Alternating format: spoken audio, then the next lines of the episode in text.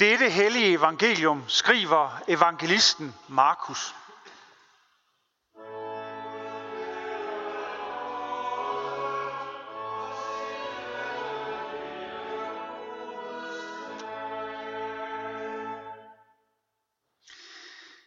Til sidst viste Jesus sig for de elve selv, mens de sad til bords.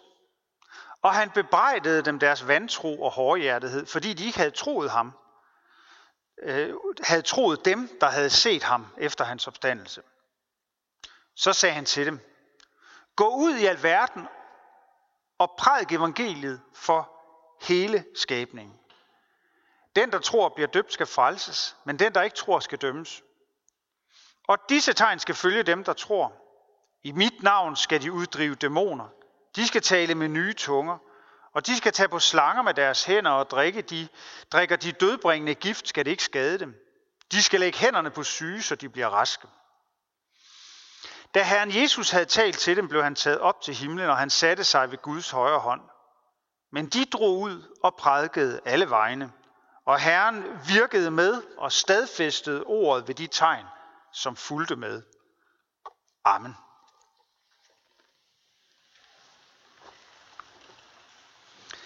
Gud Fader, vær til stede her i vor midte. Jesus Kristus sender din nåde. Gud Helligånd oplys ordet for os. Amen. Med Kristi Himmelfartsdag så er vi nået til øh, afslutningen af fortællingen om Jesus af Nazareth. Altså ikke sådan at forstå, at der ikke er meget mere at sige, for det er der. Men med Kristi Himmelfart, der når vi til den endelige afslutning på Jesu jordiske liv her på jorden.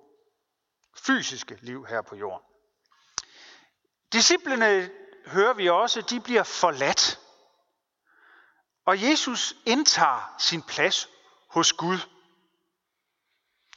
Jesus han var og er på alle måder noget helt unikt. Helt og fuldt et menneske, og samtidig så fyldt af Guds vilje, væsen, med så direkte adgang til Guds kraft, at vi ikke kan sige andet end det, Thomas, som vi også kalder Thomas Tvivler, han sagde, dengang han en uge efter de andre mødte Jesus, det der var øh, evangeliet til første søndag efter påske. Da han har nægtet at tro på, hvad de andre disciple og de kvinder, der havde mødt englene og set Jesus havde fortalt ham, så er det først, da Jesus står foran ham og viser sig for ham. Ja, hvad er det, Thomas gør der?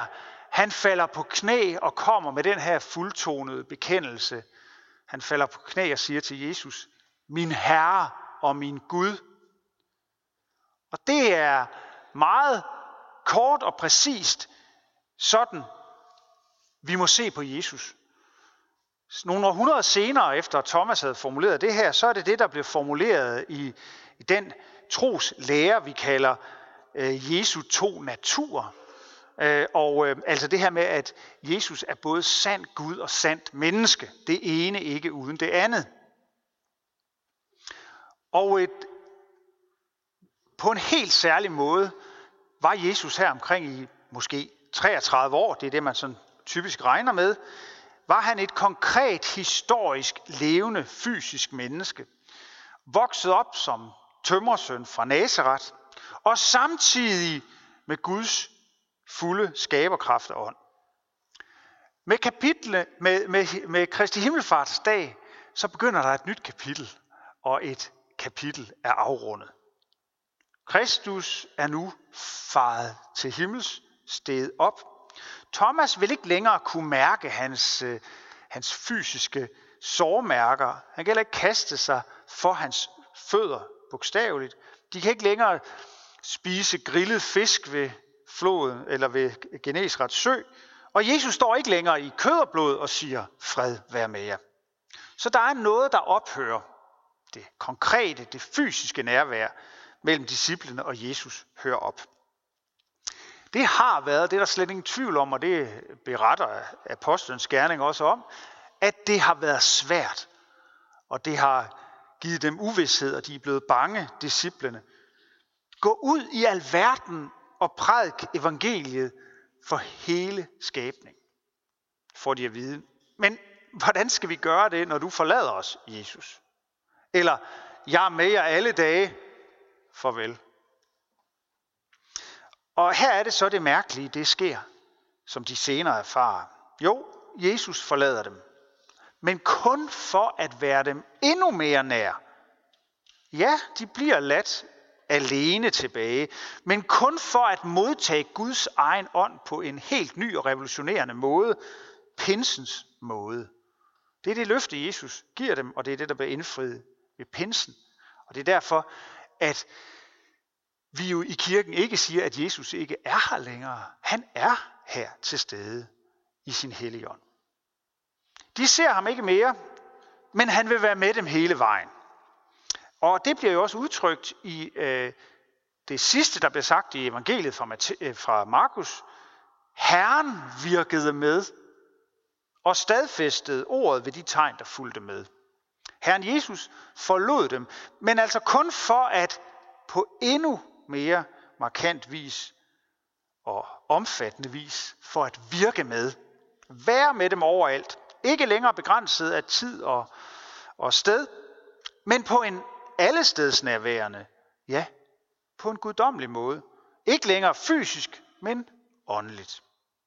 Stadig sand Gud og sand menneske. Disciplene, de var bange, og de var tvivlende. Og Jesus, han bebrejder dem deres vantro og deres hårdhjertighed. Og man kunne også tilføje, at han kunne have bebrejdet dem deres mangel på mod og tillid. For skræmte og lukkede og magtesløse var de. Men ikke desto mindre, så er det lige præcis de her mennesker, der får skæld ud. Det er dem, han sender ud med evangeliet. Og dem, han knytter utrolige løfter til. Her bliver der så talt i dagens evangelium om nogle ret fantastiske og vilde tegn, der vil følge med. Uddrive dæmoner, tale med nye tunger, tage på slanger uden at blive berørt af at blive bidt, og drikke dødbringende gift uden at dø. Lad os lige tage fat i det. Bare lige sådan for at slå det fast en gang for alle, sådan en torsdag i den danske folkekirke her i Herning Kirke. Vi skal ikke efterstræbe disse fantastiske fænomener.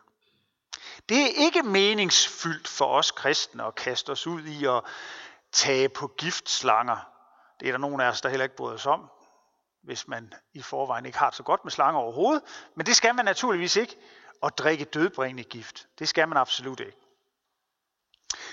Jeg tror, det væsentlige, vi skal holde fast ved, ved det her, det er, at Gud vil udruste svage disciple med mod og med hjerte og med evner til at hjælpe andre og til at stå igennem alverdens ulykker og forfølgelse.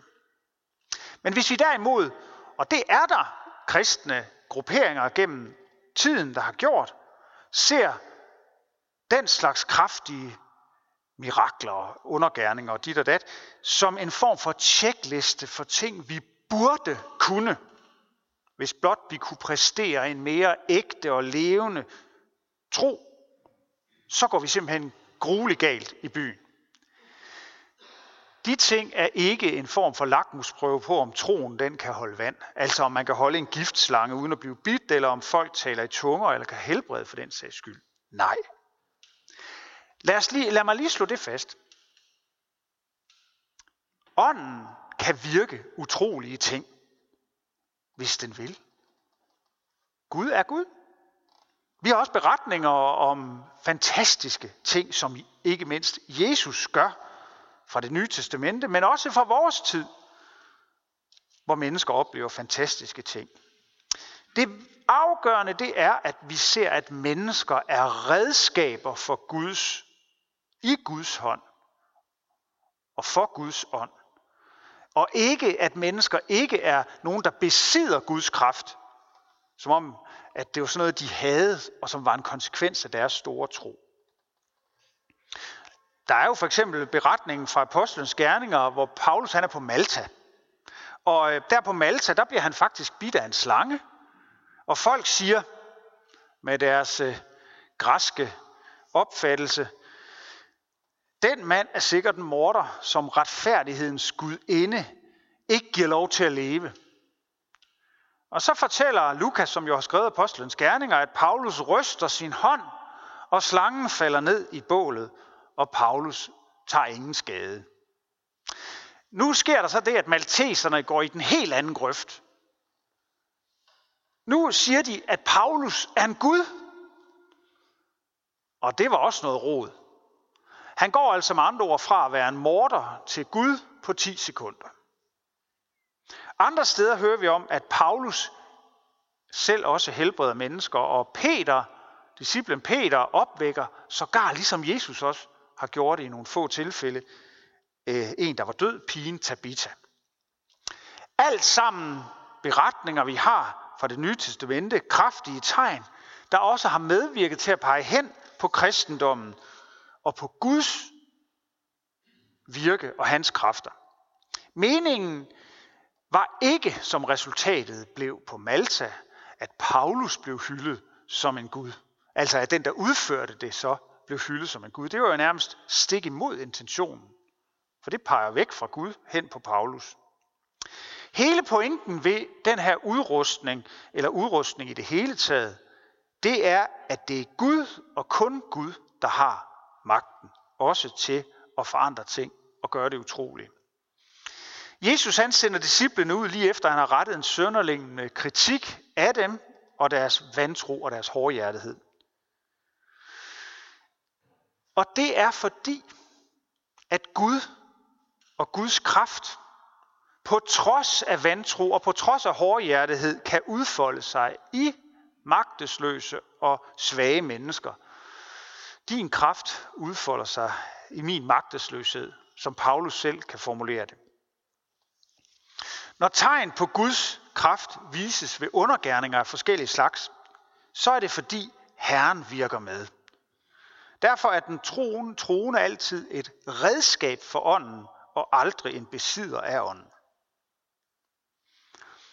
Nogle gange så skal man jo lade være, men det kan man jo komme til og søge lidt på Wikipedia. Og, og jeg, jeg havde nu hørt om det her før, men jeg har, der var en udmærket artikel på Wikipedia om det her med visse kristne, eller hvad man skal kalde det, kirker i USA, som dyrker det her med at tage slanger med til deres gudstjenester og lade sig bide af dem for at vise Guds kræfter. Det er der fem mennesker, der er døde af, ifølge Wikipedia, siden år 2000. Når de gør den slags, eller når andre kirker nærmest gør et slagtilbud ud af at kunne faldbyde alverdens øh, mirakler, så er det jo sådan et sted i Bibelen, som dagens tekst fra Markus, som man henter som sin bevæggrund, hvor man kan læse, disse tegn skal følge dem, der tror, og så kommer jo så det med uddrivelsen af dæmoner, tungetaler, røre ved giftslanger og drikke dødbringende gift uden at få med.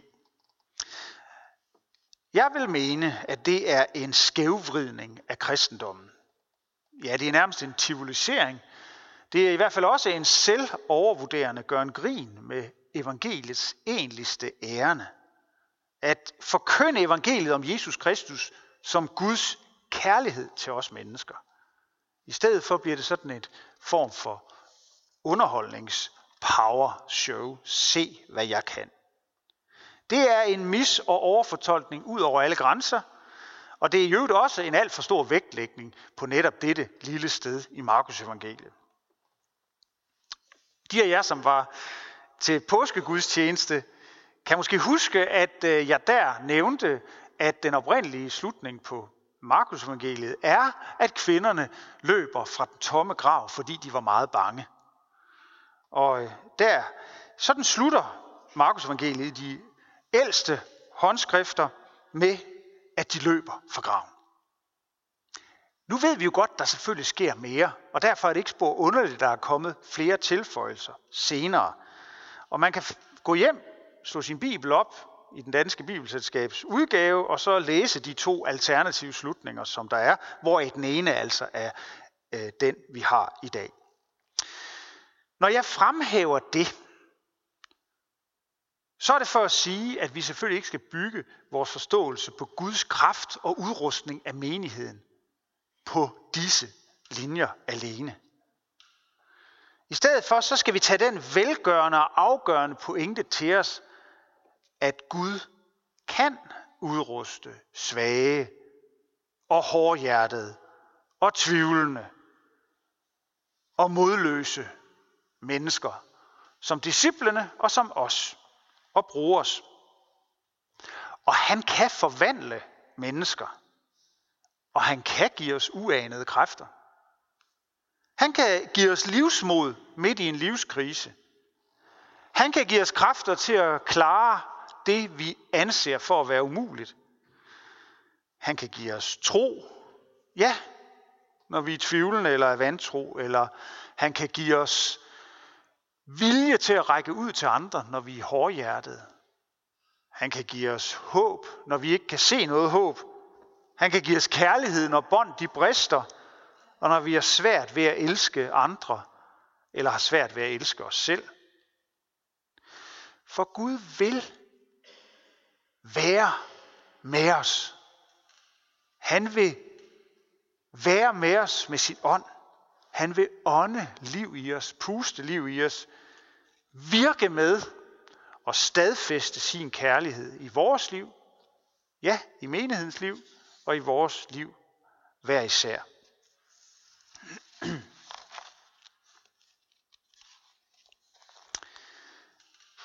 Kristi Himmelfart handler altså på den ene side om, at Jesus forlod disciplene, forlod verden, forlod os, da han for til himmels. Men han forlod os altså kun af den eneste grund for at være os ganske nær. Ja, for at være os langt mere nær. For at være til stede i vores liv som vor Herre og vor Gud, som sandt menneske, som sand Gud.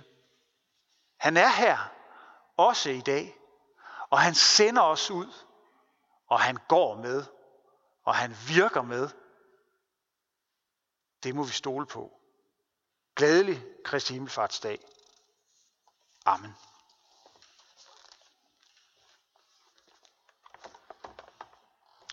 Lov og tak og evig ære være dig, hvor Gud, Fader, Søn og Helligånd, du som var, er og bliver en sand træen i Gud, højlovet for første begyndelse, nu og i al evighed. Amen.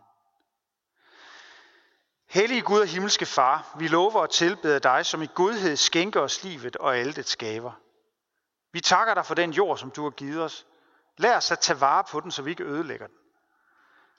Vi takker dig for de medmennesker, som du har sat os at dele livet med. Lad os at se på hinanden som brødre og søstre. Vi takker dig for Jesus Kristus, din elskede søn, som blev vores bror, som levede, led, døde og opstod for os. Vi takker dig for nådens og sandhedens ånd, som har taget bolig i os, for dåben, for evangeliets lys og for dit nærvær og din velsignelse i nadvånd. Vi takker dig for, at du er os nær, og at du virker med i vores liv. Vi beder dig for din kirke ud over hele jorden, og også her hos os i Herningsår. Tag ikke nåden så sandhedens ord fra os. Bevar os i troen og den indbyrdes kærlighed. Lad håbet om, at du kommer igen, leve i blandt os. Giv os trofaste ledere og forkynder dit ord. Forbarm dig over alle, der far vild. Og over dem, der, eller forbarm dig over dem, der lider for dit navns skyld. Vi beder særligt for de forfulgte kristne, der lever rundt omkring, ikke mindst i Mellemøsten. Vi beder dig for alle, der forfølges, og vi beder om, at dit evangelium må komme ud til alle folkeslag. Vi beder for vores hjem og vores kære, for vores daglige liv med hinanden i arbejde og fritid. Vi beder dig om fred mellem nationerne og folkenes regeringer.